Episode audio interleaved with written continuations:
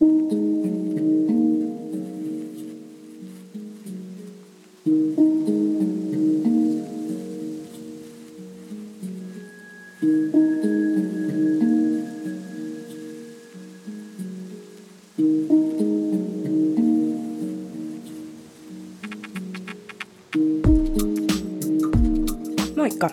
ja tervetuloa Propagandaradion 14 jakson pariin.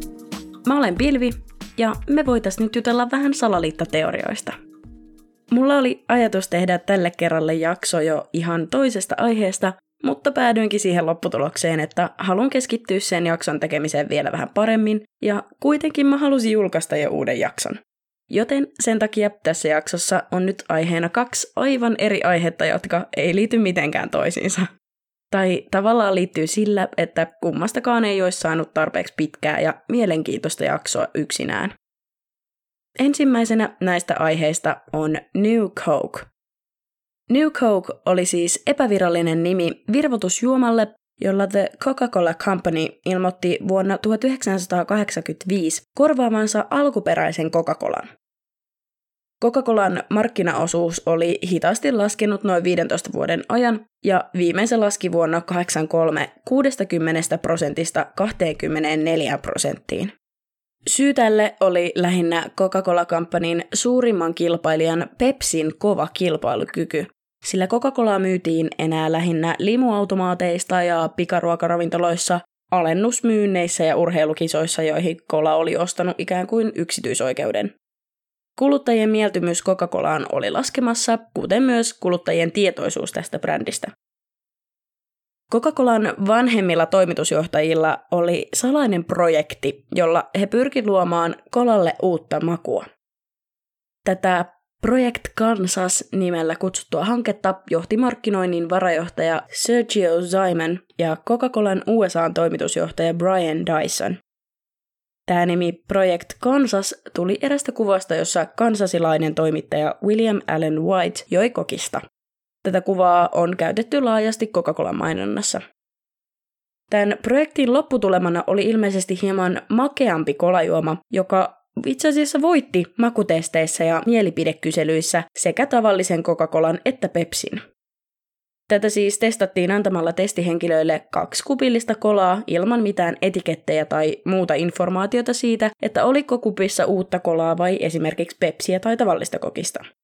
Ja useimmiten tämä uusi kolajuoma voitti. Moni kertoi, että vois ostaa tätä tuotetta, jos se olisi Coca-Colaa, mutta useiden mielestä makuun pitäisi hieman totutella. 10-12 prosenttiin testaajista oli suorastaan vihamielisiä ja kertoi, että saattaisi jopa lopettaa kokiksen juonin ja ostamisen kokonaan, jos sen maku muuttuisi. Näiden mielipidekyselyiden tulokset olivat vähemmän negatiivisia kuin niissä makutesteissä, joten tietenkin niitä käytettiin johtoryhmän suostuttelussa. Kokiksen hallintoa yritettiin vakuuttaa vaihtamaan reseptiä Coca-Colan satavuotisjuhlaan varten – mutta testiryhmät oli kuitenkin antaneet aika kovan esimerkin, kuinka monet saattaisi reagoida tämän maun muuttamiseen, minkä vuoksi johto hylkäsi ajatuksen vanhan reseptin muuttamisesta. Sen sijaan he päättivät tehdä Coca-Colan valikoimaan makeammasta versiosta uuden kolamaun, joka oli epäviralliselta nimeltään New Coke. Se lanseerattiin 23. huhtikuuta vuonna 1985. Uutta makua markkinoitiin iskulauseella The New Taste of Coca-Cola. Myöhemmin samalla viikolla tuotanto alkuperäisen kokiksen reseptillä lopetettiin Pohjois-Amerikassa. New Coke esiteltiin aluksi niin sanotussa vanhan kokiksen pakkauksissa ennen kuin ne saivat omat pakkaukset. Pullottajat käyttivät loppuun vanhan kolan tölkit, etiketit ja pakkaukset uuden kolan pullotukseen. Uuden kolan vanhasta erotti tölkeissä kullanvärisestä yläosasta ja useamman tölkin pakkauksiin, kuten sixpackkeihin, lyötiin kirkkaankeltaiset tarrat. Coca-Cola Companyn toimitusjohtaja Roberto Koisueta oli varma, että New Coke on menestys. Ja aluksi se näyttikin siltä. Uutta kokista jaettiin esimerkiksi Vapauden patsaan korjaajille sekä tuhansia tölkkejä Washington DCissä sijaitsevassa Lafayette-puistossa – sitä alettiin myös myydä muun muassa McDonald'sissa ja muissa ravintoloissa. Noilla alueilla, missä uutta kokista oli jaettu, alkoi kolan myyntiosuudet taas kasvaa. Monet kertoivat, että aikoivat ostaa uutta kokista yhtä paljon kuin olivat ostaneet vanhaakin, ja mielipidekyselyissä saatiin tulokseksi, että monet kolan vakioasiakkaat pitivät tästä uudesta mausta. Mutta toisaalta hyvät myyntitulokset saattoi johtua myös siitä, että uteliat ihmiset halus maistaa uutta tuotetta. Kuitenkin isompi joukko ihmisiä etelämässä ei ollut samaa mieltä asiasta. Suuri määrä eteläisten osavaltioiden kolanjuojista ei pitänytkään tästä uudesta reseptiikasta tai yrityksen päätöksestä vaihtaa reseptiä ja ottaa vanhan pois, ja kertoivat se myös aika isolla volyymilla. Yhtiön päämaja Atlantassa alkoi saada pettyneiltä asiakkailta vihaisia kirjeitä ja puheluita. Eräs toimitusjohtaja Koitsuetan saama kirje oli osoitettu nimellä Chief Dodo, The Coca-Cola Company. Tätä dodo-sanaa siis käytetään englannin kielessä haukkumasanana. Tosin hän usein mainitsi olleensa harmistuneempi siitä, että kirje todella toimitettiin hänelle.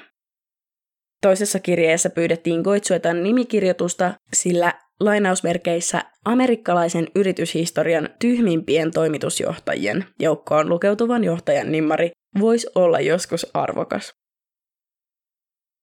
Nyt yhtiön päivystyslinja sai normaalin 400 puhelun sijasta noin 500 puhelua päivässä. Eräs psykologi oli palkattu kuuntelemaan näitä puheluita, ja hän kertoi, että jotkut soittajat kuulostivat siltä, kuin he olisivat keskustelleet perheenjäsenen kuolemasta. Ihmiset tuntuvat pitävän kaikkia Coca-Colan työntekijöitä henkilökohtaisesti vastuussa tästä muutoksesta, olipa sitten kyseessä toimiston vartija tai Coca-Colalla työskentelevä naapuri. Yhtiö sai lokoa niskaansa myös eteläisten osavaltioiden ulkopuolella, esimerkiksi Chicago Tribune-lehden kolumnistilta Bob Greeniltä ja talk show-juontajilta kuten Johnny Carsonilta ja David Lettermanilta. Coca-Colan mainoksille buuattiin urheilukisoissa ja jopa Kuuban presidentti ja kokiksen pitkäaikainen asiakas Fidel Castro osallistui tähän vastaiskuun väittämällä New Cokein olevan merkki amerikkalaisesta kapitalisesta rappiosta. Seatlelainen eläkeläinen Gay Mullins perusti järjestön nimeltä Old Cola Drinkers of America toukokuussa 1985, eli noin kuukausi New Cokein lanseeraamisen jälkeen. Tämän organisaation tarkoitus oli lobata Coca-Colaa vaihtamaan reseptiikkaa takaisin tai myydä se jollekin toiselle. Malins myös nosti ryhmäkanteen yhtiötä vastaan, mutta se kuitenkin hylättiin melko pian. Mua huvitti, että ilmeisesti tämä kanteen hylännyt tuomari oli kertonut pitävänsä Pepsin mausta enemmän. Malins ehdotti myös Coca-Cola Companylle asiakkuutta hänen organisaatiossaan, mikäli yhtiö vaihtaisi reseptin takaisin ennalleen. Monet kuitenkin pitivät tämän uuden kolan mausta, mutta tunsivat ikään kuin ryhmäpainetta pysyäkseen hiljaa. Coca-Colan hallituksen puheenjohtaja ja operatiivinen päällikkö Donald Keough kuuli golfkerhollaan jonkun kertovan pitävänsä New Cokeista, mutta olisi tuhon tuomittu, jos kertoisi siitä esimerkiksi Coca-Colalle. Mä en ihan tiedä, miten hän nyt olisi tuhoon tuomittu, jos kertoisi Coca-Colalle, että pitää heidän tuotteestaan, mutta ilmeisesti tämä ei ollut kovin hyvä juttu. Jotkut Coca-Colan johtohenkilöt olivat ehdottaneet tämän vanhan reseptin tuomista takaisin jo silloin toukokuun alussa, eli vain pari viikkoa uuden reseptin lanseeraamisen jälkeen. Kesäkuun keskivaiheella virvotusjuomien myyntiluvut usein nousivat, mutta New Cokein luvut oli yhä tasaisia. Kolan johto pelkäs sosiaalisen paineen vaikuttavan näihin myyntilukuihin. Jotkut kuluttajat alkoivat jopa tekemään voittoa tuomalla vanhan reseptin kokista ulkomailta jossa tämä uusi maku ei vielä ollut myynnissä. Toiset oli ostaneet vanhan reseptin kokiksia kellarit täyteen, ja jotkut jopa masentuivat tämän suosikkijuomansa menettämisestä. Coca-Cola oli yhtäkkiä puheenaihe kaikkialla, ja ihmiset huomasivat, että tällä juomalla on aika suuri merkitys heidän elämässään. Tämä homma alkoi pikkuhiljaa mennä ihmisillä niin pahasti tunteisiin, että alettiin järjestää yhä äänekkäämpiä protesteja, mielenosoituksia ja boikotteja, ja kolapulloja alettiin jopa tyhjentää kaduille protestina. Iskulauseita näissä mielenosoituksissa oli esimerkiksi We want the real thing, eli haluamme aitoa tavaraa, ja Our children will never know refreshment, eli lapsemme eivät ikinä tule tuntemaan oikeaa virkistystä. Entisen maun kunniaksi kirjoitettiin jopa lauluja. Kolayhtiöllä oli kuitenkin vielä suurempia aiheita murheeseen, sillä useat sen pullottajat olivat haastaneet yhtiön oikeuteen siirapin hintapolitiikan takia. Nämä 20 Coca-Colan oikeuteen haastanutta pullottajaa kuitenkin muuttivat oikeudellisia perusteluitaan. Coca-Cola oli argumentoinut alun perin hintapolitiikkaansa sillä, että reseptin ainutlaatuisuus ja erilaisuus diettikolasta oikeutti heidän hinnoittelunsa mutta uudessa perustelussaan pullottajat vetosivat siihen, että uusi resepti oli kuin diettikolan resepti, mutta vain makeutettuna maissisiirapilla eli glukoosi-fruktoosisiirapilla alkuperäisen ruokosokerin sijaan, jolloin resepti ei ollut kovin uniikki. Pullottajat vetosivat myös henkilökohtaisiin ongelmiin reseptivaihdoksen myötä. Monet kertoivat useiden tuttavien, ystävien ja sukulaisten eristäneen tai hylänneen heidät tämän muutoksen takia, tai olivat muuten ilmaisseet tyytymättömyyttään henkisesti kivuliain tavoin. Kesäkuun puolessa välissä nämä pullottajat tapasivat Coca-Colan johtoryhmää yksityistapaamisessa. Nyt Coca-Colalla oli uhkana kuluttajien boikotin lisäksi myös pullottajien boikotti, minkä takia puhe vanhan reseptiikan takaisin tuomisesta muuttui jos sävytteisestä kun sävytteiseen. Lopulta Coca-Cola totesi, että nyt riittää, ja vanha resepti tuotaisiin takaisin jo heinäkuun 11. päivänä vuonna 1985. New Cokein aikakautta kesti vain 79 päivää. Tämä ilouutinen oli niin iso juttu, että se oli kahden merkittävän TV-kanavan pääuutinen. Musta oli erittäin huvittavaa, että sen takia esimerkiksi ABCn uutiskanavan Peter Jennings keskeytti General Hospital-sarjan jakson kertoakseen tiedotteessa asiasta. Tämä uutinen päätyi lähes kaikkien tunnettujen sanomalehtien etusivulle, ja Yhdysvaltain senaatissa poliitikko David Prier kutsui tapahtumaa merkittäväksi hetkeksi Yhdysvaltain historiassa. Julkistuksen jälkeen Coca-Cola-kampanjan palvelupuhelimeen tuli vain kahdessa päivässä jopa 31 600 puhelua. New Cokein myyntiä kuitenkin jatkettiin ja sen nimi oli pelkkä Coke. Vuonna 1992 sen nimeksi vaihdettiin Coke 2. Sen markkinointikampanjasta tehtiin aika nuorekas ja edelläkävijämäinen ja sen sloganina toimi Catch the Wave. Alkuperäistä kolaa kutsuttiin nimellä Coca-Cola Classic ja hetken myös nimellä Old Coke. Sen markkinointia toteutettiin tunteellisemmalla Red, White and You-kampanjalla. Gay Mullins, joka siis perusti sen Old Cola Drinkers of America-yhdistyksen, joka luoppasi vanhan reseptin takastuomista tai myymistä jollekin toiselle, sai ensimmäisen laatikollisen Coca-Cola-klassikia. Vuoden 85 loppuun mennessä Coca-Cola Classic myi huomattavasti paremmin kuin New Coke ja Pepsi. Kokiksen myyntiluvut oli nousseet yli kaksinkertaisesti Pepsin lukuihin verrattuna. New Cokein eli Coke 2 valmistus lopetettiin melko pitkälti 90-luvun loppuun mennessä, ja vuonna 2002 Coca-Cola antoi virallisen ilmoituksen tuotteen lopettamisesta. Mutta itse asiassa se ei ollut New Cokein loppu, sillä viime vuonna Vuonna 2019 Coca-Cola Company ilmoitti New Cokein uudelleen lanseerauksesta hyvin rajoitetuksi ajaksi. Kyse oli promootiosta yhdessä Netflixin Stranger Things-sarjan kolmoskautta varten. Kaudella New Coke on esillä useamman kerran. Noita New Coke-tölkkejä tuotettiin tätä promootiota varten vain noin 500 000 kappaletta. New Cokein 10-vuotispäivää juhlistettiin vuonna 1995 henkilöstötilaisuudessa, jossa tuolloinen hallituksen puheenjohtaja, toimitusjohtaja Roberto Koitsueta kommentoi asiaa seuraavasti. Tavoitteemme oli muuttaa kolajuomien voimasuhteita Yhdysvalloissa, ja juuri niin kävikin, vaikkakaan ei suunnittelemallamme tavalla.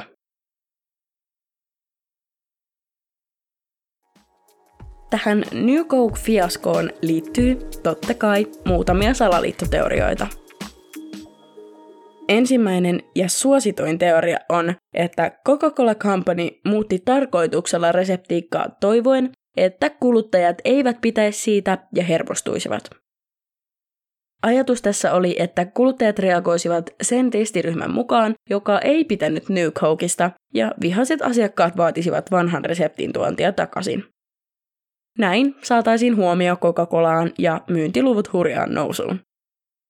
Aluksi tämän teorian mukaan oli tarkoitus saada kaikki hyllyt tyhjiksi vanhoista kolajuomista uuden kolan tieltä, ja uteliaimmat ostaisi samaan aikaan uutta kokista maistaakseen sitä. Sitten suunnitelman mukaan ihmiset alkaisi kaivata vanhaa, parempaa reseptiikkaa ja alkaisi vaatia sitä takaisin. Ja kun vanha resepti tuotaisiin takaisin, räjähtäisi myynti entisestään, kun ihmiset halusivat sekä maistaa taas vanhaa kokista, mutta myös juoda tätä uutta ennen kuin se poistuisi markkinoilta. Ja näin saatiin Coca-Cola Classicille hyvät myyntitulokset yhtiön satavuotisjuhlia varten. Tätä osin tukee se, ettei alkuperäisen reseptiikan poissaolo kestänyt kauaa, vain sen 79 päivää, ja vanha juoma tuotiin takas just kesän sesonkiin.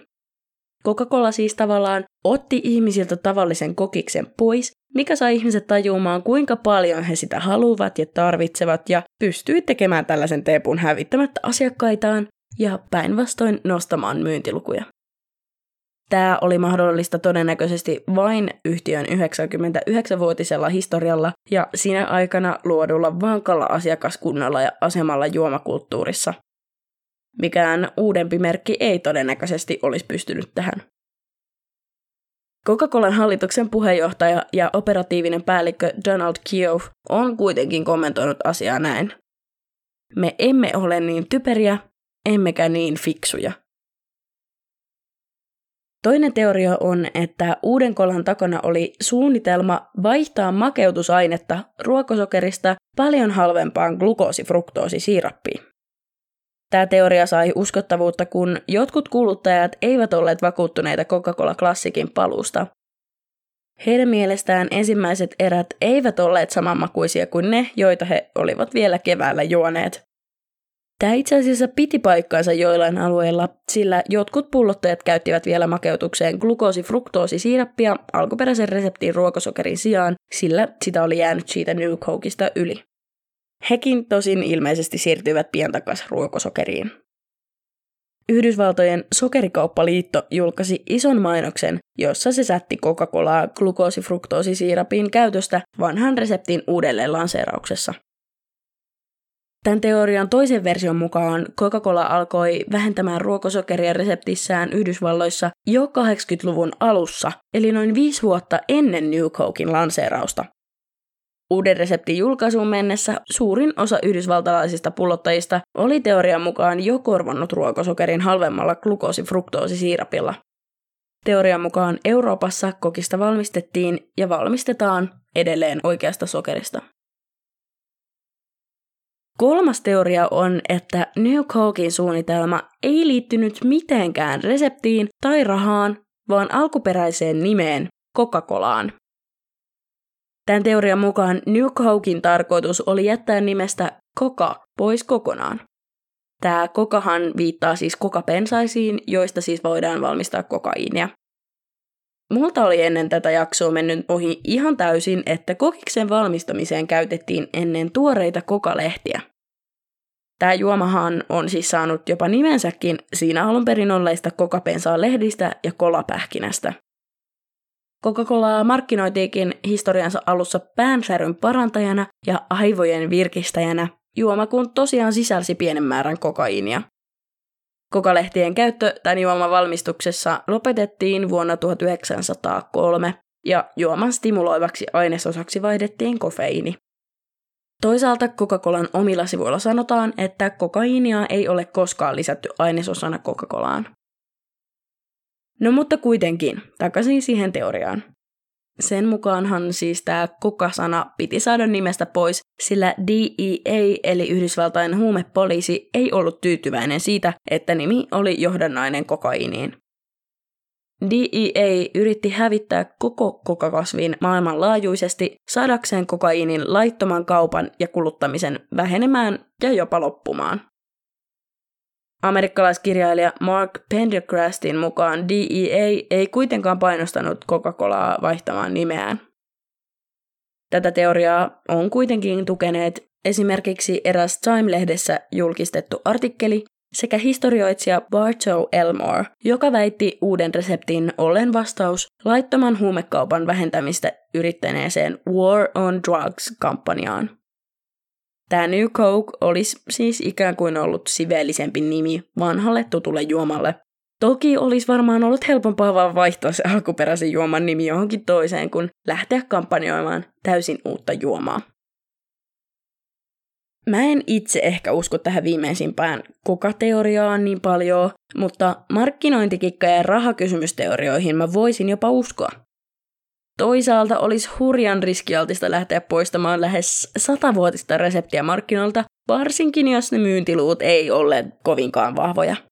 Toisaalta tässä olisi voinut olla jotkut nerokkaat todennäköisyyslaskelmat taustalla. Ja toisaalta mä mietin, että olisiko niissä makutesteissä tullut eri tulos, jos niihin kuppeihin olisi laittanut selkeästi enemmän sitä juotavaa. Sillä nyt ihmiset maistuvat vaan pienen määrän sitä, ja pienissä määrin tämä New Coke varmaan olikin ihan jees, mutta ei silleen, että sitä olisi voinut kokonaista tölkillistä tai pullollista juoda. Ja mietin myös sitä, että jos tässä haettiin tarkoituksella ihmisten negatiivista reaktiota tähän uuteen juomaan, niin kenellä oikeasti tulee idea, että hei, suututetaanpa meidän asiakkaamme, jotta saataisiin vahvistettua meidän asemaamme markkinoilla. Mutta pakkohan se on myöntää, että New Coke-episodin jälkeen kokis todella vahvisti asemaansa ja myyntinsä melko kirkkaasti, eikä moni muu yritys olisi pystynyt tohon.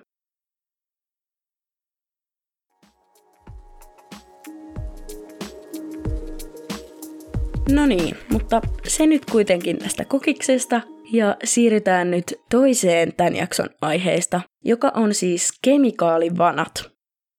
Mä oon tästä aiheesta halunnut tehdä jakson jo jonkin aikaa, mutta tästä ei olisi millään saanut omaa jaksoaan. Mä oon myös miettinyt vähän laajempaa ilmastoaiheesta jaksoa, ja siitä onkin tullut jo joitakin toiveita, kiitos vaan niistä. Tämä tavallaan sivuaa tätä ilmastoaihetta, mutta ei kuitenkaan ihan tarpeeksi. Ja siksipä se on siis tämän kokisteorian kaverina, vaikkei ne nyt mitenkään toisiinsa liitykään. Tämä on myös taas vaihteeksi tämmöinen tosi kiva foliohattoteoria, mikä tavallaan tekee tästä just sen takia niin mielenkiintoisen. Tämän kemikaalivanat-teorian ajatuksena siis on, että ilmakehään levitetään lentokoneista niiden vesihöyryjen ja palamispäästöjen lisäksi huomattavia määriä muita kemikaaleja erinäisistä syistä. Nyt huoma. Kemikaalivana ei siis tarkoita samaa kuin lentokoneen tiivistymisvana. Tiivistymisvanat tai tiivistymisjuovat on siis niitä valkoisia pilvennäköisiä pitkuloita, joita lentokoneesta jää jossain olosuhteissa.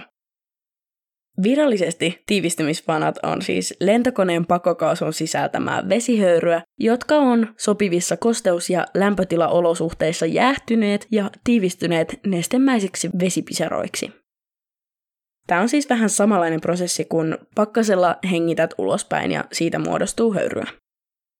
Näitä tiivistymisvanoja ei kuitenkaan aina muodostu näkyväksi, vaan se jää näkymättömäksi vähän niin kuin auton pakokaasu talvella. Toisaalta se, ettei kaikista koneista tota tiivistymisvanaa jää tai ne katoaa nopeammin kuin yleensä, on tämän meidän teorian mukaan todiste siitä, että kemikaalivanat olisikin totta. Kemikaalivanat tämän teorian mukaan eivät katoa taivalta, vaan jäävät leijumaan ilmakehän esimerkiksi niiden tiivistymisvanojen yhteydessä, jotka jäävät näkyville pidemmäksi aikaa. Ne katoavat vanat taas olisi ihan normaaleja ja kemikaalittomia. Näillä kemikaalivanoilla saatettaisiin yrittää esimerkiksi muokata ilmastoa, vähentää ihmisiä ja ylikansottumista, manipuloida mieltä ja testata aseita. Tämä ilmaston muokkaaminen kuulostaa pahalta, mutta siis oikeastaan siinä olisi tarkoitus muokata sitä parempaan suuntaan tällaisen normaalin kulutuksen yhteydessä, eli esimerkiksi viilentää ja näin estää ilmaston lämpenemistä. Tämä toimisi esimerkiksi niin, että rikkidioksidia suihkutettaisiin kemikaalivanoina yläilmakehään, mikä joidenkin mukaan on kustannustehokkain tapa viilentää ilmastoa. Nämä rikkidioksidihiukkaset heijastaisi auringon säteitä takasavaruuteen, jolloin maapalloon kohdistuisi vähemmän valoa ja höyrystyminen hidastuisi.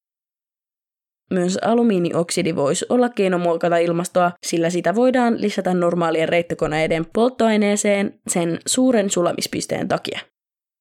Mä en näistä nyt itse ole ihan varma, kun toi kemia ei ole mun vahvin puoli. Joten korjatkaa, jos on väärässä. Toi ylikansottumisen ja ihmisten vähentäminen kuulostaa jotenkin tosi radikaalilta. Myöskin mielen manipulaatio ja aseiden testaus. Nämä kemikaalivana, eli englanniksi chemtrail-epäilyt, alkoi Yhdysvalloissa jo vuonna 1996, kun Yhdysvaltain ilmavoimia alettiin syyttää epäilyttävistä kemikaalien ruiskutuslennoista. Ilmavoimat olivat julkaisseet raportin ilmastonmuokkauksesta, minkä seurauksena tämä teoria lähti kasvamaan netissä. Ja tietenkin kun tämä teoria lähti kasvamaan, niin monet liittovaltion virkamiehet alkoi saada vihaisia puheluita ja viestejä. Eri tahot julkaisivat yhteisen vastauksen vuonna 2000 tämän teorian ja huhujen hillitsemiseksi ja katkaisemiseksi. Siihen osallistui Yhdysvaltojen ympäristövirasto EPA, liittovaltion ilmailuhallinto FAA, ilmailu- ja avaruushallintovirasto NASA ja liittovaltion sää- ja valtameren tutkimusorganisaatio NOAA. Monet chemtrail-epäilijät saivat tästä vain lisäboostia omiin väitöksiinsä hallituksen peittelystä. Tämän teorian kannattajien mukaan nämä vanat saattaa välillä mennä ristiin, tehdä ristikkoa tai mennä rintarinnan, ja siitä ne sekoittuu isoiksi pilviksi meidän ylle. Nämä kemikaalivanat pystyy heidän mukaansa tunnistamaan esimerkiksi taivaalla olevista värispektreistä, joka näyttää hieman sateenkaarelta pilvissä. Englanniksi tätä kutsutaan nimeltä Chembow, eli Chemical Rainbow. Mä laitan tästä ilmiöstä kuvan tonne podcastin Instagram-tilille.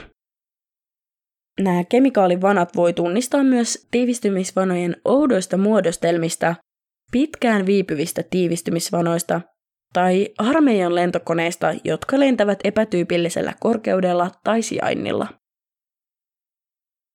Epäilijät on saaneet myös niin sanotusti lisää vettä myllyyn kuvista, jossa lentokoneen matkustajatilassa näkyy isoja tynnyreitä koneen testivaiheessa.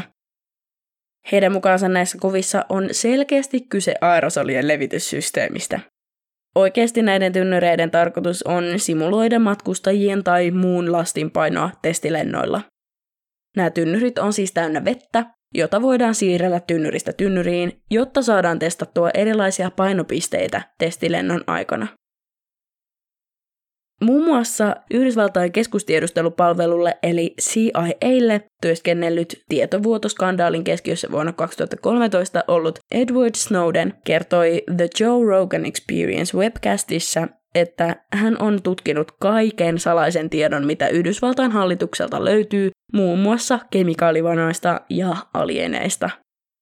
Televisioyhtiö CNN tekemän raportin mukaan Snowden oli webcastissa sanonut suurin piirtein suomennettuna näin. Jos satuit miettimään, niin kemikaalivanoja ei ole olemassa. Pääsin naurettavan helposti esimerkiksi turvallisuusvirasto NSAn, keskustiedustelupalvelu CIAn ja armeijan tietoverkkoihin, enkä löytänyt mitään. Lokakuussa 2014 netissä levisi video, jonka englantilaismatkustaja Chris Bovey oli kuvannut koneesta matkalla Buenos Airesista Lontooseen. Tuolla videolla kone tiputti kyydistä polttoainetta keventääkseen lastia hätälaskeutumisen aikana, mikä on ilmeisesti ihan normaali käytäntö hätätilanteissa. Tuosta videosta tuli viraali hitti Facebookissa ja se sai yli kolme miljoonaa näyttökertaa ja yli 52 000 jakoa. Tuossa siis katsoja ei tiennyt hätälaskeutumisesta ja videota pidettiin todisteena kemikaalivanoista. Myöhemmin tämä Bovi paljasti videon olevan pilaa, minkä seurauksena hän sai uhkauksia vihaisilta salaliittoteoreetikoilta.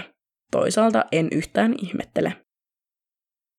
Yhä useampi todella uskoo tähän teoriaan. Yhdysvaltalainen mielipidetutkimusfirma Public Policy Polling teetätti vuonna 2013 Yhdysvalloissa kyselyn, johon vastanneista 5 prosenttia uskoi kemikaalivana teoriaan useiden muiden teorioiden lisäksi. kun taas kolme vuotta aikaisemmin vuonna 2010 2,6 vastaajaa uskoi teoriaa täysin ja 14 prosenttia osittain. Vuoden 2016 kyselyn mukaan jo 10 prosenttia vastaajista piti tätä kemikaalivanateoriaa täysin totena ja 20-30 prosenttia osittain todellisena. Todellisuudessa tällainen salaliitto vaatisi tuhansien ihmisten osallistumista joka päivä. Lentokoneita olisi todennäköisesti mukana useita tuhansia. Tämä edellyttäisi lentäjien, teknikoiden, vartioiden, kemikaaleja valmistavien ja monien muiden tahojen suostumuksella tehtyä huippusalaista projektia. Olisi myös hieman kummaa, ettei kukaan heistä paljasta mitään. Vuonna 2014 Discovery News myös huomautti, että todennäköisesti tavan lennoilla koneen takaosassa istuvat matkustajat näkisi, jos lentokone levittäisi mitään kemikaaleja. Tämä teoria ei ole myöskään saanut tukea tieteentekijöiltä tai tutkijoilta, eikä kemikaalivanoista ole mitään todisteita tai onnistuneita tutkimuksia. Toisaalta mä en itse näkisi tätä kovinkaan epätodellisena teoriana, vaikken ihan täysillä tähän uskokkaan. Mä mietin vaan, että mistä me tiedetään, mitä kaikkea täällä tapahtuu meidän tietämättä ja vaikka sanotaan toisin. Se on tavallaan sana sanaa vastaan ja lähdekritiikkiä. Onhan se mahdollista, että meille valehdellaan päin naamaa ja vaikka vuosien päästä selviää, että joku suuremman skaalan projekti tai testi on ollut käynnissä jo pidemmän aikaa. Näillä ajatuksilla on ihan hauska leikkiä, kun näyttöä suuntaan tai toiseen on suhteellisen vähän ja kun on foliohattu sopivasti vähän vinksallaan. Mitä sä oot mieltä? Oliko New Coke Coca-Cola Companyn riskialtis keino saavuttaa mainetta tai rahaa, vai oliko se puhtaasti vain epäonnistunut kokeilu? Entä yritetäänkö meihin tai meitä ympäröivään maailmaan vaikuttaa kemikaalivanoilla vai onko koko teoria puhdasta mielikuvituksen tuotetta? Viestiä voit lähettää joko sähköpostilla osoitteeseen propagandaradiopodcast at gmail.com tai sitten direct-viestillä podin Instagramissa, joka löytyy nimimerkillä at propagandaradio. Sitä Instagramia mä kuitenkin seuraan vähän aktiivisemmin. Tässä oli siis kaikki tällä kertaa. Ihanaa ja kiitos kun kuuntelit. Tämä oli siis Propagandaradion 14 jakso ja ensi kerralla spekuloidaan taas jotain muuta. Kaikkea hyvää. Heipsudei!